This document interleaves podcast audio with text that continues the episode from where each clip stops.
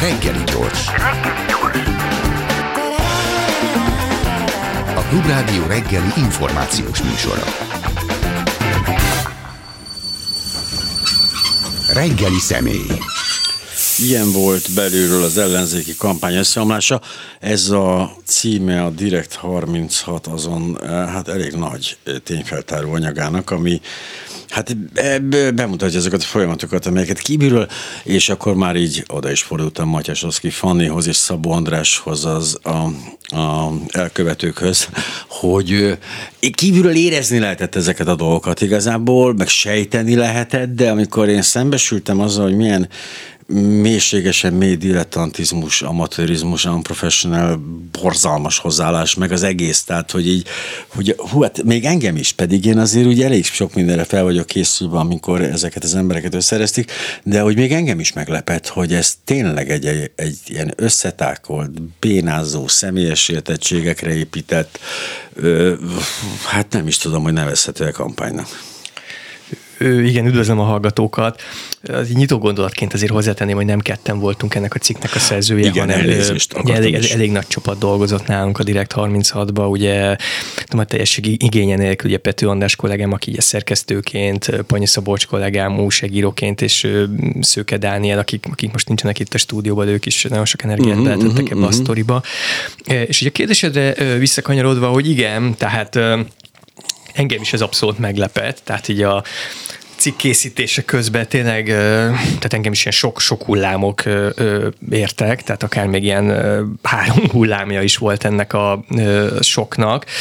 Ugye egyrészt számomra ez mindig meglepő, hogy a fideszes politikusokkal szemben az ellenzékiek tényleg mennyire, mennyi, mennyire nyitottak, és amikor meg, én legalábbis amikor ellenzéki figurákat megkerestem ehhez a cikkhez, tehát ömlött belőlük a szó, és tehát ilyen terápiaszerű volt szinte az egész. Uh-huh. Tehát Érthető volt, volt, volt, volt, is egy olyan ellenzéki politikus, aki, aki ilyen három és fél óra után mondta is, hogy, hogy neki is jó volt ez a beszélgetés, mert ilyen terápia jellegű volt.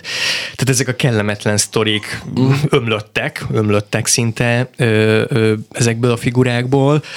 Ezt nekem az is elég sokszerű volt megérteni, hogy, hogy intézményi szinten hogyan működött az ellenzéknek a kampánya. Tehát egy millió testület jött létre aláfölé rendeltségi viszonyokkal, bizottságokkal, tehát én egy, egy forrással le is rajzoltattam, mert, mert nehezen értettem meg, hogy hogyan uh-huh. működik ez az egész. Tehát tényleg olyan, mint egy uniós intézményrendszer. Nagyon-nagyon-nagyon bonyolult volt, bonyolult volt, tehát szerintem ez is eleve akadályozta a hatékonyságot.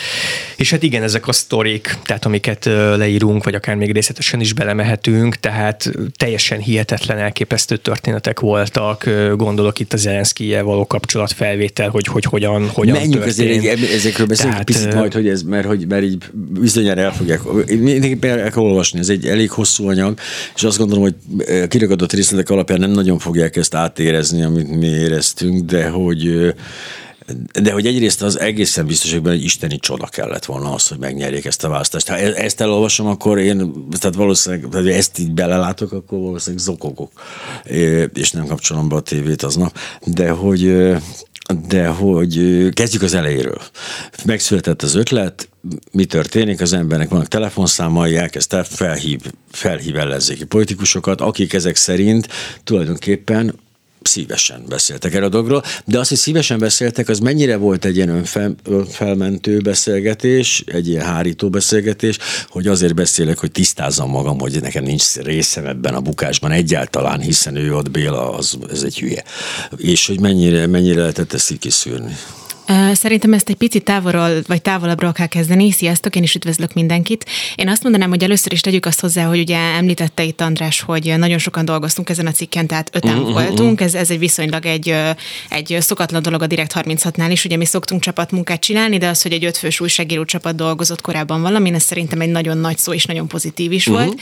Illetve, hogy ugye kérdezted, hogy hogyan kezdtük el ezt az egészet. Eleve ugye azt hiszem, hogy ez rögtön a választások után indult ez a témaválasztás, és mivel ugye elég sokan kapcsolódtunk be a cikknek az elkészítésébe, ezért igyekeztünk a forrás anyagot, illetve a személyeket, akiket meg kell keresni, felosztani egymás között, és akkor ezután támaszkodtunk egymás munkáira. Tehát voltak bizonyos kollégák, akik mondjuk ellenzéki politikusokat kerestek meg, voltak olyanok, akik a kampányszakemberekkel vagy a kampánycsapatból beszélgettek emberekkel, és akkor később a munkánkat, illetve a beszélgetéseinket megosztottuk egymással, és akkor ennek végül is ennek lett az eredménye egy, egy hosszabb uh-huh. folyamat utána a cikk. Egy zárójeles megjegyzés, hogy igen, bocsánat, egy, csak, egy gyorsat, csak, csak, még, még, meg a, a Fanni által elmondottakat kiegészített, tehát végül is ehhez a cikkhez mi 37 különböző forrással, olyan forrással beszélgettünk, aki aktív részese volt az mm. ellenzék kampányának. Tehát nem hallott róla, nem, nem, azért, nem hanem benne, benne volt, volt benne volt, szép. aktívan bennült különböző testületekbe, döntéshozó ö, ö, szervezetekbe, és ezzel a 37 emberrel mi úgy beszéltünk, hogy valakihez többször visszamentünk, valakivel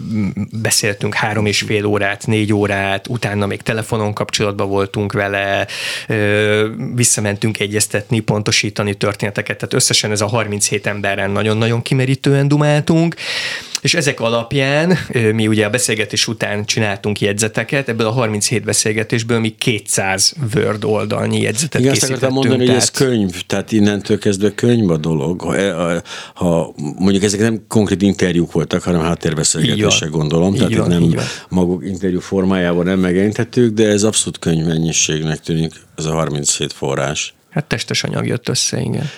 Na, két dolgot akartam közbevetni. Az egyik az volt, hogy milyen érdekes módon hiten megtalálta az elkötelezettségét a magyar nemzet a tényfeltáró újságírás iránt, hiszen több anyagában hivatkozik erre a cikkre a mai szám.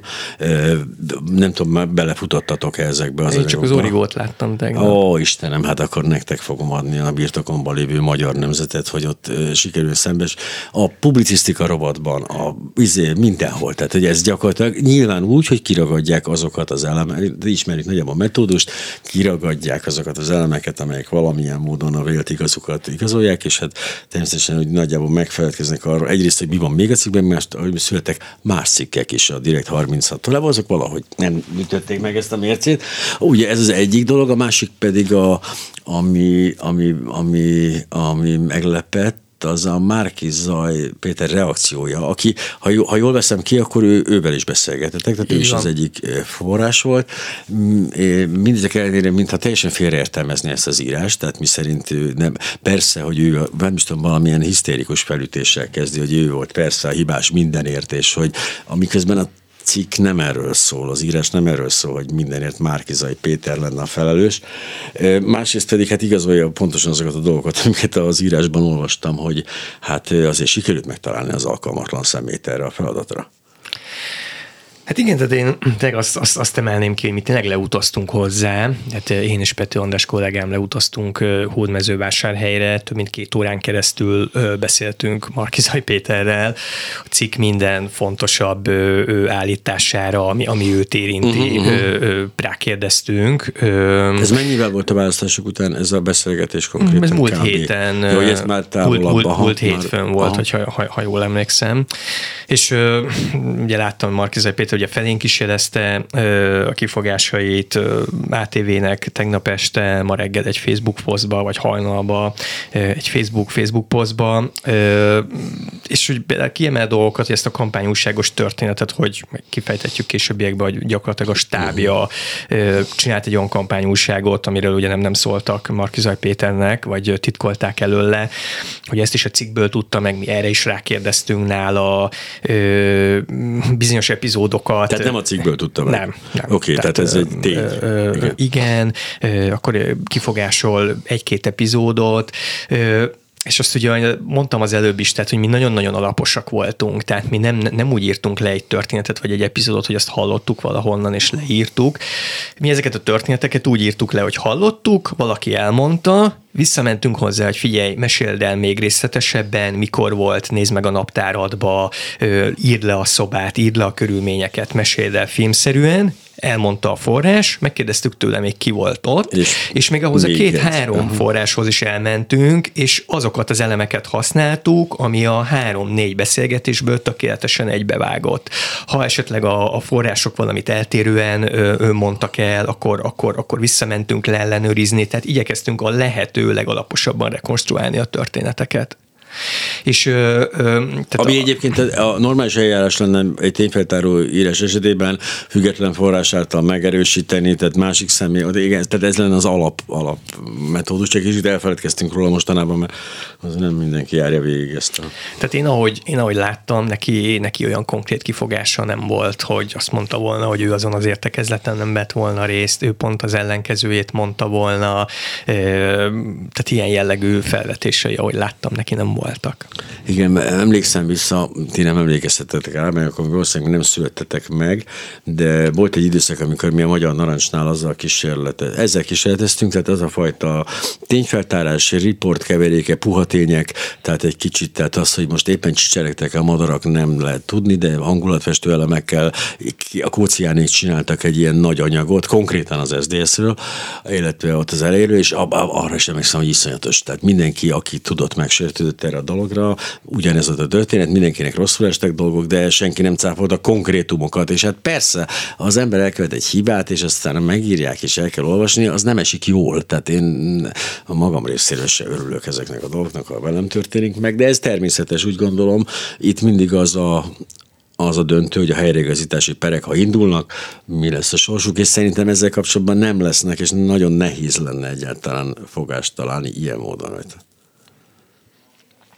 Illetve hát András, azért javíts ki, hogyha tévedek, de én azért úgy érzékeltem, hogy a legtöbb visszajelzés, amit kaptunk, abszolút arról szólt, hogy ez egy, ez egy nagyon korrekt és nagyon fair cikk volt, és azt gondolom, hogy mi tényleg megtettünk ennek érdekében mindent. Tehát ez, amit elmondott az András, hogy több mint 37 vagy 37 forrással uh-huh. uh, beszéltünk, és szerintem ezt, ezt mindenhol el szoktam mondani, de tényleg azért, mert nagyon fontos, hogy azért, hogy ennyire függetlenül és ennyire korrektől be tudjuk mutatni azt, hogy pontosan mi történt, tényleg kell az, hogy ennyiféle emberrel is, és uh-huh. ekkora időbefektetéssel dolgozzunk.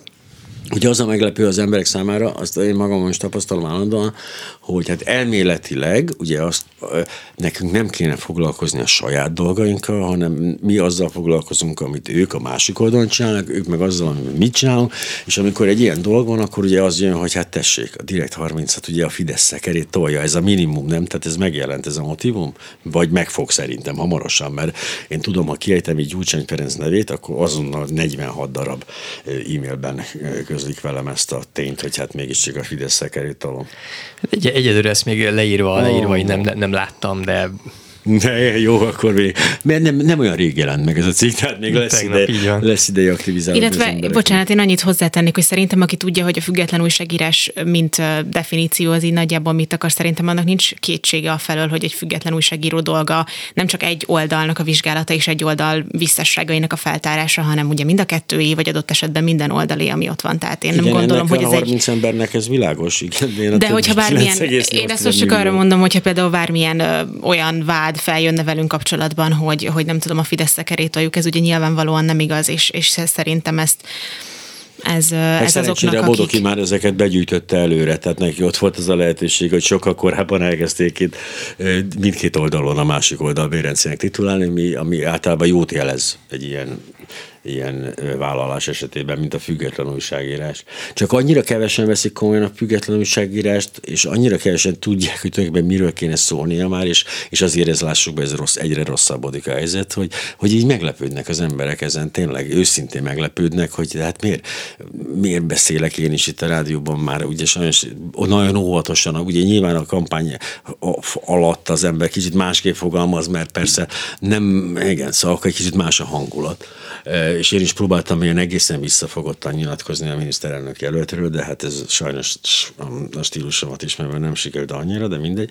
Úgyhogy hogy ez benne van. Tehát igenis, hogy, mert hogy ezt pontosan tudjuk, hogy a másik oldalról ez semmilyen szinten nem várható sem az önkritika formája, sem az, hogy bármi ebbe a, hát muszáj ezeket is új újságnak nevezni meg. Tehát nagyon érdekes, nem találtuk meg még a megfelelő szót arra, és az ott dolgozó embereket még néha véletlenül újságírónak is nevezem, és ami, ami különösebben zavar, de hogy ott erre, ennek nyoma sincs semmiféle reflexiónak, bármint ha most a választások után hogy megjelent volna egy vagy két hang, mi szerint a közmédia esetleg talán nem tökéletesen végzi a feladatát, de ezeket aztán is hallgattatták, ha jól látom. Igen, mi, mi, mi tényleg próbálunk magunkra, magunkra koncentrálni, és szerintem mi egy ilyen szerencsésebb helyzetben is vagyunk, ugye a Direkt 36 egy ilyen oknyomozó központként, viszonylag egy ilyen kisebb stábbal, heten nyolcan vagyunk, nagyjából jól számolom össze magunkat. 8 Akkor már említsük már meg az indulást is, hogy a Direkt 36 miből hogy nőtte ki magát, mert az fontos abszolút, lehet. Abszolút, abszolút miért rátérnék, az, az fontos hogy magunkkal kapcsolatban elmondani. Úgy szoktuk mondani, hogy mi az ilyen napi hírciklustól, nap, napi hírektől igyekszünk magunkat távol tartani, tehát egy-két lépést hátralépünk, és igyekszünk mondjuk olyan, olyan témákat keresni, amiket még úgy részleteiben kevésbé, kevésbé tártak fel, tehát napi szinten mi nem írunk, nem írunk cikkeket, mm. pár hetente vannak egy ilyen nagyobb, nagyobb, nagyobb, alaposabb anyagaink, és a kérdésedre válaszoljak, ugye nekünk az előzmény történetünk, ugye a közülünk viszonylag sokan ugye régebben az Origóba dolgoztak, ez a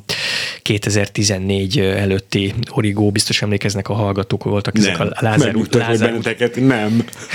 voltak, ezek a, lá, fel. voltak ezek a Lázár utazásos cikkek, Pető András kollégám 2014-es parlamenti választás előtt kíváncsi volt Lázár Jánosra, aki akkor is miniszter volt, hogy milyen, milyen külföldi útjai voltak, ezzel kapcsolatban tett föl kérdéseket, közadatkéréseket, bíróságra is akart menni. Ezen, ezen, ezen, ezen cikkeken nagyon-nagyon sokan kiakadtak, konfliktus lett a, a szerkesztőség főszerkesztő körül, akkor Sáling Gergő volt ugye az Origónak a főszerkesztője, aki a Direkt 36-nak volt az egyik alapítója Pető András mellett. Sáling Gergőt emiatt a cikkek miatt ugye kirúgták az Origóból, ő nagyon keményen beleállt, azt, azt képviselt, hogy folytatni kell azt a sztorit, őt kirúgták, és ugye erre, erre reakcióként a szerkesztőség nagy része felmondott, az egész politikai rovat, gazdaság rovat, fotórovat, stb. stb. Tehát a szerkesztőségnek egy nagy része felmondott, és utána ugye a Lázár cikkeknek a szerzője Pető András és Sáling Gergő az Origó volt főszerkesztője létrehozta a Direkt 36-ot, azzal a célral, hát, hogy mindenféle beleszólás, befolyás nélkül szabadon, szabadon tudjunk nagyon nagyobb anyagokkal foglalkozni, és a kezdeti stábnak egy nagy, nagy része a régi, régi origóból érkezett, és akkor ugye az origós tapasztalatokból okulva nincsenek nálunk hirdetések, hirdetők ne, ne tudjanak azért ö, ö, beleszólni semmibe, egy non-profit ö, módon ö, adományokból, támogatásokból ö, ö, tartjuk fenn magunkat, és ugye említettem, napi hírekkel nem foglalkozunk, és a, vannak különböző partnereink, partnereinknek a felületén szoktak elsőként megjelenni a cikkek, ilyen esetben ez a, ez a cikk, amiről most hmm. beszélünk, ez a Telex felületén jelent meg. Ja, és mondanám is, hogy a Magyar Nemzet nagyon ügyesen már csak a Telexre hivatkozik. Ezt direkt megnéztem. Ez ilyen, tényleg egy újságíró betegség, hogy ugye a forrásnak egyfajta, hát tehát el kell menni a forrásig, és az, hogy a, a Szánt idézte a Bors magazin, és aztán utána az bekerült a nőklapjába, akkor az nem a nőklapja anyaga, de ez most teljesen mindegy. Egy, egy kiegészítés azért, hogy ezzel az origóval az helyzet nem állhatott volna elő egyébként a, a, az Origo nem egy állami lap volt, azt mondom, hogy a hallgatóknak. Tehát nem az történt, hogy hát úristen, ilyeneket írnak rólunk, mikor mi adjuk a pénzt. Az egy magán. A Magyar Telekom volt a tulajdonos. Hát, hogy ezt akartam mondani, hogy a tulajdonos részéről történő kollaboráció nélkül nem jöhetett volna létre ez a helyzet. Tehát azért ez egy rendkívül visszataszító volt újságírók számára különösen, akik így jobban látták, hogy ott mi történt. Igen, hát az volt, az, az volt a legenda, hogy ugye a Lázár János környezetéből ugye érkeztek megkeresések a Magyar Telekom felé olyan formában, hogy hát a miniszter úr rendkívül szomorú ezek miatt a cikkek miatt, és akkor ugye a Telekom ezzel nem tudták nézni azt, hogy egy szomorú miniszter ott. De hát én megértem, egy, egy szomorú Lázár János, az borzalmas. Így az, de szomorúan még borzalmasabb látványt nyújthat. A tényfeltárásról az közismert, de ha nem, akkor most megtudják önök is, hogy ez egy rohadt drága műfaj. Tehát alapvetően a, a tényfeltáró újságíró az van, hogy dolgozik do, hetekig semmit nem látni tőle, nem is tudni, hogy mit csinál, és akkor mit tudom, két hónap múlva, egy hónap múlva, három hónap múlva előjön valami nagy anyaggal, ami hát közepesen piac képes, úgyhogy valóban, hogy mondta, támogatásokra. Az Európai Uniónak ki kidolgozták ma azt a rendszerét, hogy ez működjön, ez a pályázati rendszer valamilyen szinten, hogy segítse az olyan országban dolgozókat, ahol ez úgy belül nem nagyon megy? Hát ez jó, jó kérdés, hogy nálunk a, abban a szempontból szerencsések vagyunk a Direkt 36-nál, hogy én legalábbis csak újságírással foglalkozok és sztorikkal, meg vannak nálunk a szervezeten belül azok az emberek, akik a, a pénzszerzéssel, az ilyen adminisztratív jellegű dolgokkal aha. foglalkoznak, úgyhogy hál' Istennek. De hogy erre rálátás sincs igazából, csak a, aha, az én, azt, én azt, azt tudom, boldog. hogy azt tudom, hogy a, a, nagyjából egy ilyen 2000, 2000 támogatónk van, akik ilyen mikroadományokkal támogatnak minket, és ezek a, ezek a kisösszegű felajánlások azért ez a költségvetésünknek a jelentős részét ezek, ezek teszik ki. Uh-huh. Tehát ami, igen, mert az mindig ugye veszélyes, hogyha egy nagy szponzorra van, mert hogy rossz kedve van, úgy ébred, elmegy, és akkor bedől. A mikroadományok esetében ugye ez egy borzasztó stabil konstrukció, mert igen, lehet, hogy 12 ember elmegy, és jön 8, és aztán 16 jön, és akkor csak 9 megy el, de hogy igazából nagyon nehéz megroppantani egy ilyen struktúrát, ami sok kicsiből áll. Igen, ez lenne a célunk, igen. De mindenki erre is törekszik, és pont azon gondolkoztam, hogy, hogy iszonyatos. Tehát, ha valaki körbenéz, hogy kit, kit kéne segíteni így most ebben az országban különösebben, és hogyha mondjuk egy kicsit, de nem csak a médiára gondol, hanem a kutyamen helyeket is beleérti meg a World Wide Foundation-től kezdve a, a Helsinki-t, akkor, akkor azért hát már egyre inkább bajba van. Uh, igen, ez így van, tehát a médiatérfelen is rengeteg olyan szereplőt látunk szerintem, aki ugye támogatásokból, vagy legalábbis szüksége van az olvasók támogatására, vagy, ja. vagy kéri az olvasók támogatását. És az igazság, hogy ez nem a, ugye ez nem a mi dolgunk, vagy nem a mi hatáskörünk megmondani, hogy, hogy ki kinek adja a támogatását. Mi igazából pontosan azért törekszünk arra, hogy, hogy korrekten is felülvégezzük a munkánkat, hogy meg tudjuk mutatni az embereknek, hogy igen, létezik ez a fajta újságírás, és adott esetben érdemes támogatni. És ilyenkor ugye mi is nagyon hálásak vagyunk az olvasóinknak, akik támogatnak minket, hiszen Ugye ez egy oda-vissza játék, mi azért tudunk függetlenül működni, mert ők támogatnak, ugyanakkor mi meg szállítjuk a, a független ö, médiatartalmat a számukra, tehát szerintem ez egy abszolút megéri ez a, ez a konstrukció, de hát ugye ez, ez, a, ez az olvasók fejébe kell, hogy megszülessen, hogyha, hogyha tudok támogatni, akkor a támogatásomat kinek adom oda. És a bizalom kialakítása, ugye, hogy nekem el kell hinnem azt, hogy az a, igen, tehát ez egy elég érdekes, de működőképes konstrukció. De térjünk már vissza, akkor most az üre, én voltam, aki persze elvitták mentek az erdőbe, de hogy térjünk már vissza erre a bizonyos tényfeltáró írásra, ami egyébként az ilyen volt belülről az ellenzéki kampány összeomlása címet viseli. Ezt azért mondom el majd néhányszor, hogy a Google keresőkbe beírva valaki megtalálja ezeket a dolgokat. Hát egyrészt szomorú a kép, de tényleg borzasztó szomorú. Tehát sokkoló is, meg így szomorú is, hogy gyakorlatilag esélye nem volt ennek az ellenzéki összefogásnak a győzelemre. Mi volt az, ami számotokra is teljesen váratlan volt vagy ebben, a, ebben a történetben, illetve melyek voltak azok a cool sztorik, amikből az Zelenszkit már ugye, meg az lapot is talán említettük, mik azok, a, amiken áll azok a lábak?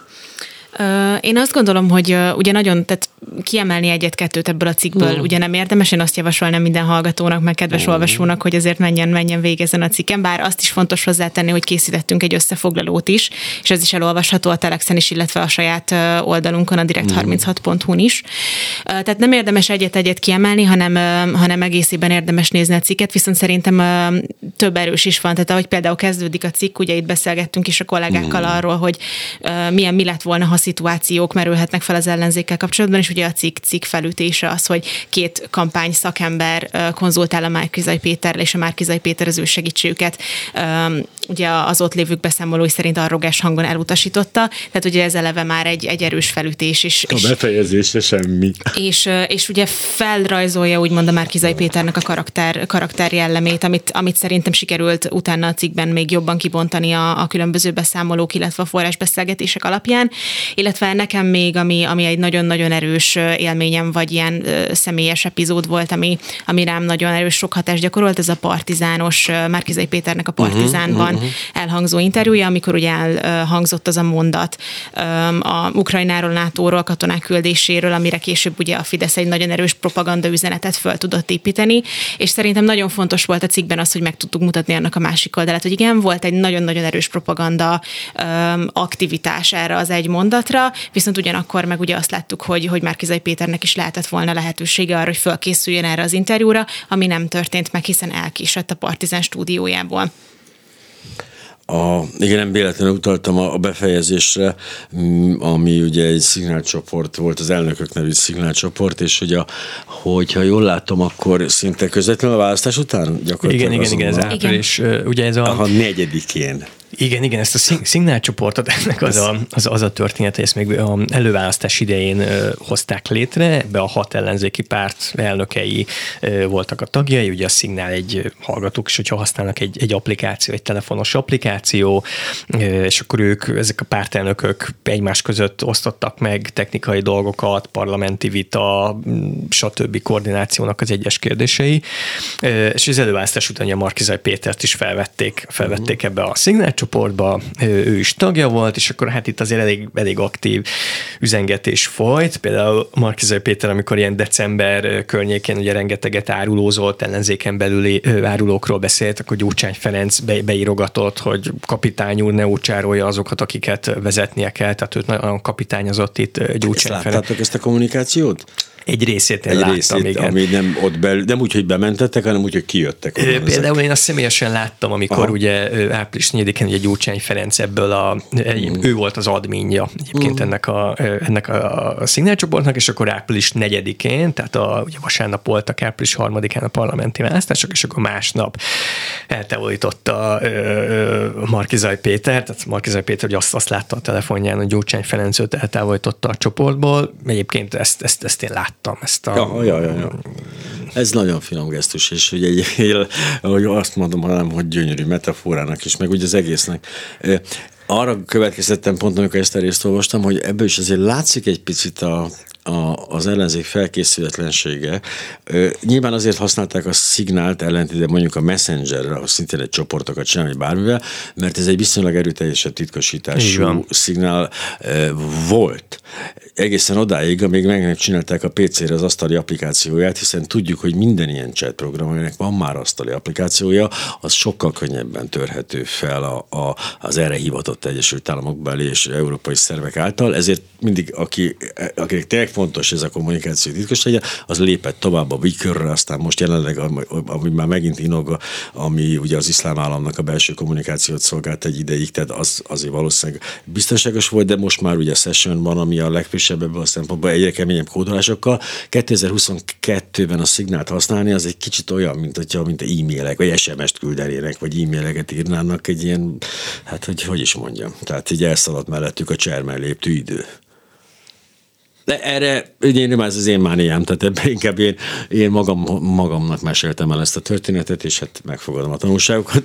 De hogy akkor térjünk vissza az Elenszkire, mert őt már egyszer feldobtuk ott. Mi volt a sztori? Azért tudom, nem érdemes kiragadni semmit, de ragadjunk már ki azért párat csak nekem. Uh, igen, itt ugye az történt, hogy um, ugye Zelenszky elnök lett, egy volna, lett volna egy hívása Márkizai Péternek, és akkor ugye ez, ez nagyon uh, képszerűen van megfogalmazva a cikkben, tehát hogyha, uh-huh. és azt hiszem ezt kivettük ugye a gyűjtésünkben is, a kisebb uh, terjedelmű uh-huh. cikkben, hogy ugye a, a, a stáb, a kampánystáb három tagja ugye lement egy egy a Balatonra egy településre, ugye ez azt hiszem, hogy Siófok volt, de Javicski András, hogyha ha rosszul emlékeznék, és, és akkor ugye oda lett volna szervezve egy hívás már Kizai Péternek Zelenszky elnökkel, ugye egy, egy berendezett helyiségben egy, egy magyar uh-huh. és egy ukrán zászló előtt ült ugye az ellenzéki közös miniszterelnök jelölt, és akkor meg volt adva egy telefonszám, amit föl kell hívniuk ahhoz, hogy kontaktot létesítsenek Zelenszky elnökkel, és, és ugye a, a kommunikációs, illetve ugye a kampánystáb részére ez később derült ki, hogy lenne egy ilyen hívás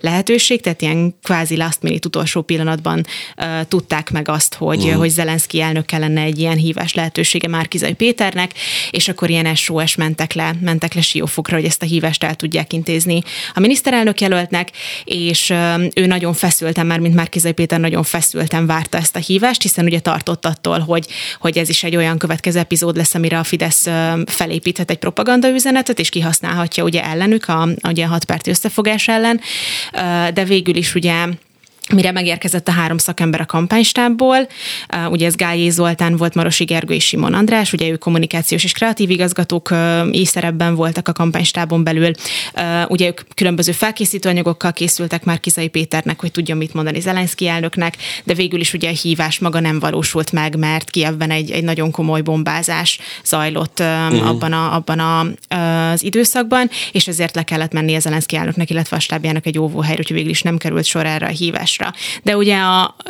ugye a helyzetnek a váratlansága, illetve az, hogy, hogy nagyon-nagyon feszülten várta ezt már Kizai Péter, végül pedig meg se történt, illetve arra, arra ugye kitérünk a cikkben, hogy ezután meg is könnyebbült az ellenzéki miniszterelnök jelölt, nagyon tartott attól, hogy erre ráfordulna a Fidesznek a propagandagépezete, és akkor végül is, végül is nem került erre sor. Igen, én még, én még, én még azzal, az, azzal egészíteném ki, hogy ez a, ez a cikkünknek így az utolsó ez a háborúról szóló fejezetében van, és eddigre már annyira ilyen kaotikusan működik az ellenzéki kampány, hogy ugye normál esetben ezt valahogy elő kellett volna készíteni, meg erre valahogy készülni kellett volna.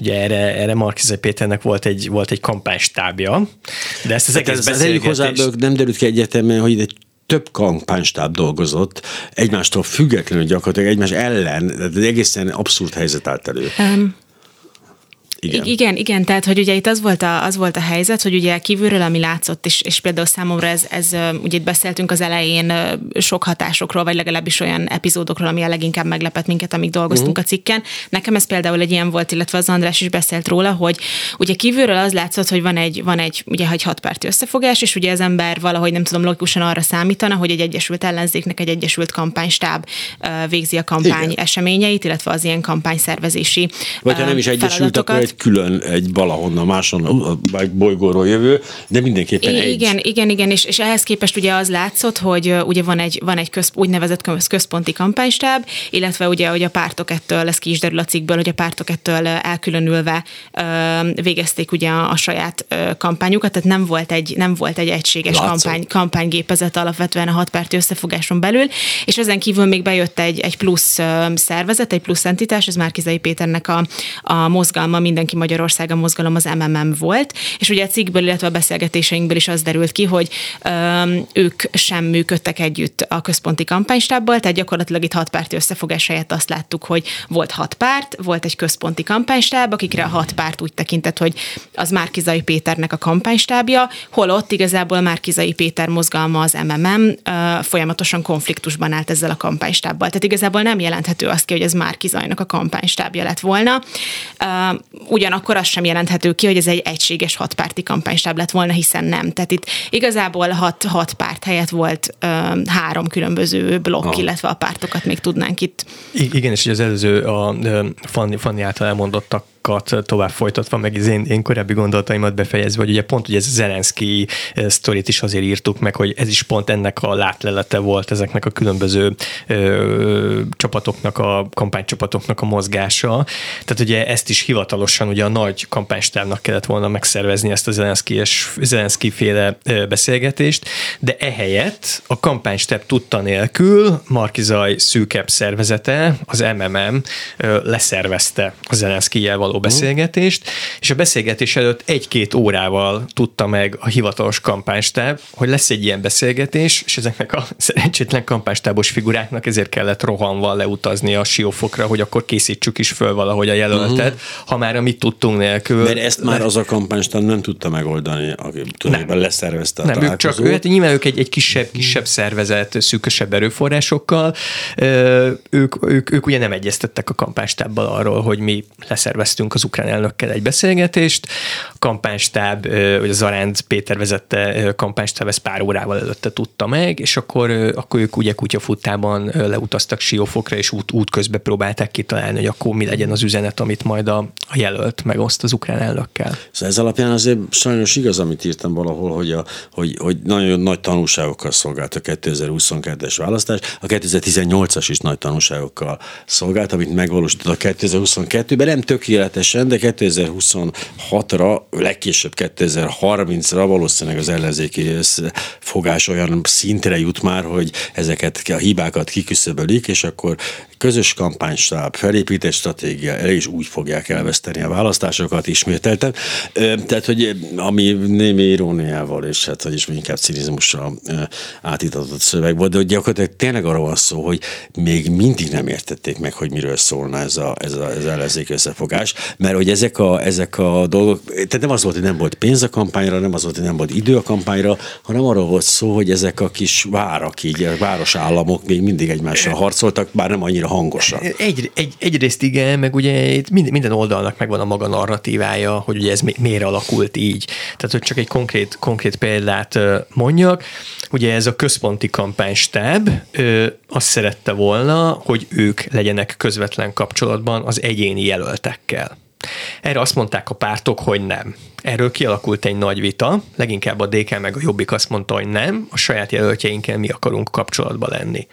Erre ugye a kampánystáb azt mondta, hogy hát így lenne jó, ha össze lehetne hangolni a 106 ellenzéki egyéni jelöltnek a mm. kampányát, hogy ez tök szuper lenne, tök jó lenne, így kéne csinálni. Erre azt mondta a DK meg a Jobbik, az ő narratívájuk az, hogy itt a kampánystábban nincsenek annyira rutinos emberek, mi viszont a pártok, a DK meg a Jobbik, ma ezt csináljuk tök hosszú ideje, mi jobban tudjuk. És jó eredménnyel. Jó eredménnyel, igen. Mármint, hogyha azt... Értem, értem, értem.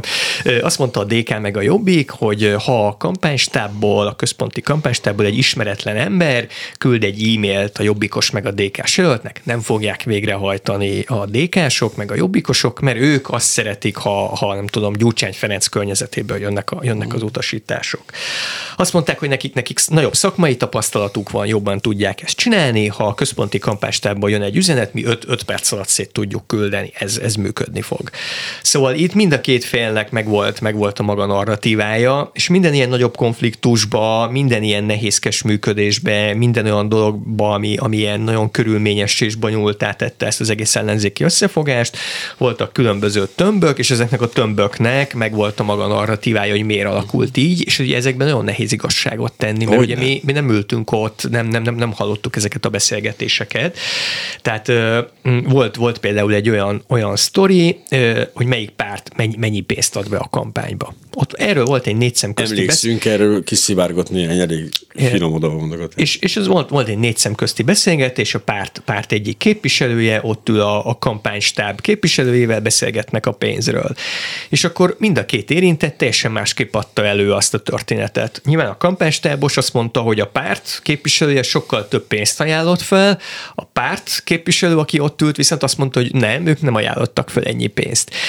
És ugye nyilván ezekben a történetekben nagyon nehéz igazságot tenni, mert, mert ezek sokszor szűkkörű, négy szem közti, hat szem közti beszélgetések voltak, tehát uh-huh, nagyon-nagyon-nagyon komplex és bonyolult volt ez a kampány, ezzel csak azt akarom mondani. Igen, és szerintem azt is érdemes hozzátenni, hogy ugye voltak itt ugye egyéni vélemények, meg egyéni sérelmek is, ami rányomta a, a bélyegét ezekre a konfliktusokra, tehát például a pártoktól nagyon sokszor, illetve a pártok képviselőitől sokszor hallottuk azt, hogy a központi kampánystáb, ugye ez a Rend Péter által vezetett kampánystáb gal szemben olyan szempontból nem is voltak igazából túl nagy bizalommal, hogy arra hivatkoztak, hogy nincs elég szakmai tapasztalatuk, és ennek következtében nem fogják tudni érdemileg kialakítani ugye a, a, egy működő kampányszervezetet. Az MMM részéről, a Mindenki Magyarország a mozgalom részéről pedig ugye volt egy olyan jellegű sérelem is, hogy ők Márkizai Péter előválasztási győzelmében ugye hatalmas szerepet játszottak, és kicsit amikor bekerültek a miniszterelnök jelölti kampányba, akkor mindehez úgy álltak utána hozzá, hogy ők megcsinálták már Márkizai Péternek a győztes előválasztási kampányát, és most hirtelen jönnek a pártok, akik tulajdonképpen a saját jelöltjeikkel elvesztették az előválasztást, és mint vesztesek megpróbálnak, úgymond megpróbálják ők kialakítani uh-huh. a mhm. kampányszervezet működését, és ők irányítani. Tehát voltak ilyen egyéni, egyéni sérelmek, illetve ugye ehhez is hozzájárult, hogy ők ö, ugye győztesként szerepeltek Márkizai Péter előválasztási kampányában, és ehhez képest Márkizai Péter ö, választ egy külsőst, ugye Zaránt Pétert a központi kampánystábja irányítására, és felépít egy, egy tőlük független csapatot, tehát nagyon sok egyéni Igen, konfliktus. És, és még a Fanni által mondottakat azzal egészíteném ki, hogy már a, már a kezdet kezdete. Ugye a Markizai Péter megnyeri az előválasztást október 16-án, és akkor tényleg az ellenzéki szavazók körébe egy ilyen óriási optimizmus, Igen. mennyi ember elment szavazni, stb. stb. De már akkor, tehát már, már az a, ebben, ebben az állapotban már annyi, annyi sértettség és konfliktus volt az ellenzéken belül, tehát azért azt érdemes tudni, hogy az előválasztás alatt az ellenzéki pártok, ugye ez a hat párt két tömbre szakadt. Ugye az egyik tömb volt a DK Jobbik LMP, a másik tömb volt az MSP párbeszéd Momentum, tehát e, e között a két tömb között már eleve voltak súlyos konfliktusok akkor ugye ott volt a Jobbik és a Markizai közti konfliktus. Ugye Jobbik először szerette volna még 2020-ban, hogy Markizai legyen a miniszterelnök jelöltjük, de nem, nem jól sikerültek ezek az egyeztetések. A Jobbik azt gondolta, Markizai Péter kompromisszum képtelen, Markizai Péter pedig azt gondolta, hogy hát nem túl jó dolog, hogy a, a DK és a, és a Jobbik egyre jobban közeledik egymáshoz. Tehát ott, mhm. ott kialakult egy erős konfliktus. Akkor ugye nyilván az előválasztás második fordulójába Doblev Kára és Markizai verseny versengése miatt ugye ott a DK és Markizaj Péter kapcsolata meglehetősen komolyan sérült.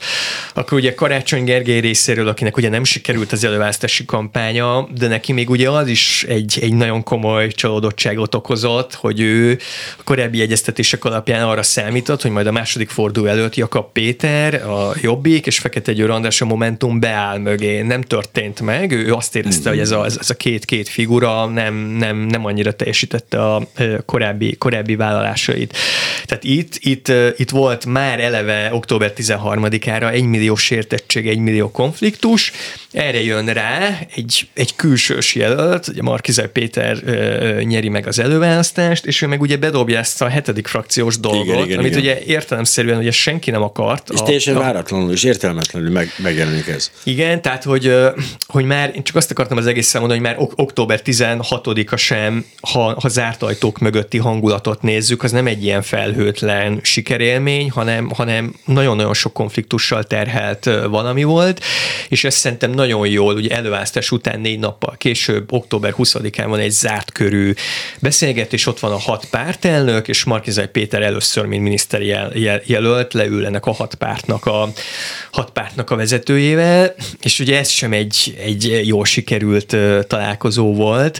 Tehát itt a pártelnökök itt szerették volna, hogy Markizai Péter elmondja, hogy hogyan fog kinézni a következő pár hónap kampánya, ki lesz a kampányfőnöke, mik lesznek a fő uh-huh. üzenetek, tehát így felvázolja, felvázolja a stratégiáját, és ők ilyen óriási csalódottsággal fogadták, hogy ez, hogy ez nem történt meg.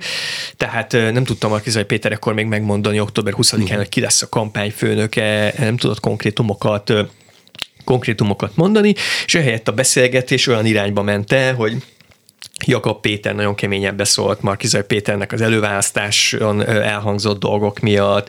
Gyurcsány Ferenc figyelmeztette Markizaj Pétert, hogy ha továbbra is hogy az ellenzéki pártokat kritizálja, az aktivisták a szívüket nem fogják beletenni, tehát ez, ez sem egy nagyon jó sikerült beszélgetés uh-huh. volt, mert tehát már a kiinduló pont nem volt túl jó. Um egyéni sérelmek, érdek, különbözőségek, ezek más pártok beolvadása, a Fideszbe ez végbe ment. Ott vannak ezek az érdeksérelmek, ott vannak, és egy tökéletesen zárt rendszert látunk. Nagyon ritkán az elején még megremegett, aztán utána gondolom valami kidolgoztak egy módszert arra is, hogy vállás esetén mi van, mert ugye az volt mindig az ilyen kockázatos dolog, hogy van egy dühös feleség, aki oda dob néhány papírt az életési irodalomnak, és ezt általában azzal magyarázzák, hogy de hát a demokratikus pártokban másképp mennek a dolgok, itt diktatúra van, itt Orbán, ez, de ez önmagában ezzel nem magyarázható, tehát azért e, nagy valószínűséggel valamit jól csinálnak.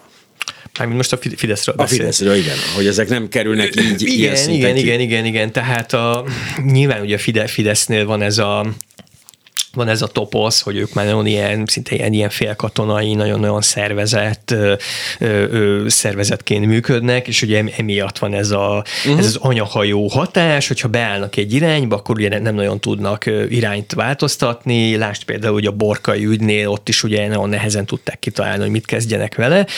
Viszont én én meg azt láttam ebbe a, ebbe a kampányba, hogy, hogy, hogy a Fidesz igenis, hogyha kellett, nagyon gyorsan tudott irányt hát, változtatni. Tehát ugye gondoljunk arra, hogy a Fidesz arra számított, hogy Karácsony Gergely lesz az ellenzék jelöltje, ugye készültek rá filmmel. Jaj, néztem az órára. Semmi gond, csak ránéztem az órára. Igen? Kész, készültek rá filmmel, készültek rá a Városháza ügye, stb. Uh-huh. És ehhez képest ugye kiderült, hogy nem Karácsony Gergely, hanem Markizaj Péter lett a jelölt, és azért viszonylag hamar, tehát Igen. pár pár, pár hét alatt rá tudtak fordulni. Lett a Fidesznek ez a reaktív kampánya, hogy nézték Markizai Péter mondatait, és ugye ez, ezekből építettek fel különböző narratívákat. Tehát itt volt az első, hogy az anyahajó mm. tudott egy nagy fordulatot venni. És ugye a Fidesznek arról szólt volna a kampánya, hogy állandóan erről az osztogatásról beszélnek, ugye adócsökkentés, adóvisszatérítések, fizetésemelések, állami dolgozóknak a fizetésemelései, katonák, rendészeti dolgozók, stb. stb.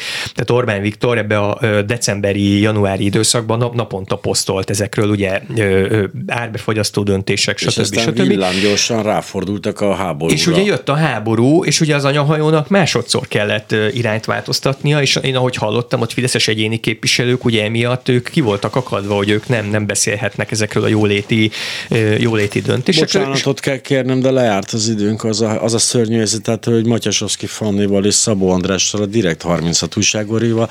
Majd mi, mi fogunk tovább beszélgetni egyébként, ha csak azt már nem fogják hallani, mert ide most a padődőbe fog jönni, de meg könyvklub lesz. Bocsánat, de hogy Hát ilyen kötel, kötelmeim vannak nekem. Nagyon szépen köszönöm, hogy itt voltatok. Tényleg folytatni fogjuk a beszélgetést. Ha valami érdekes van, majd elmondom önöknek legközelebb, ha itt vagyok.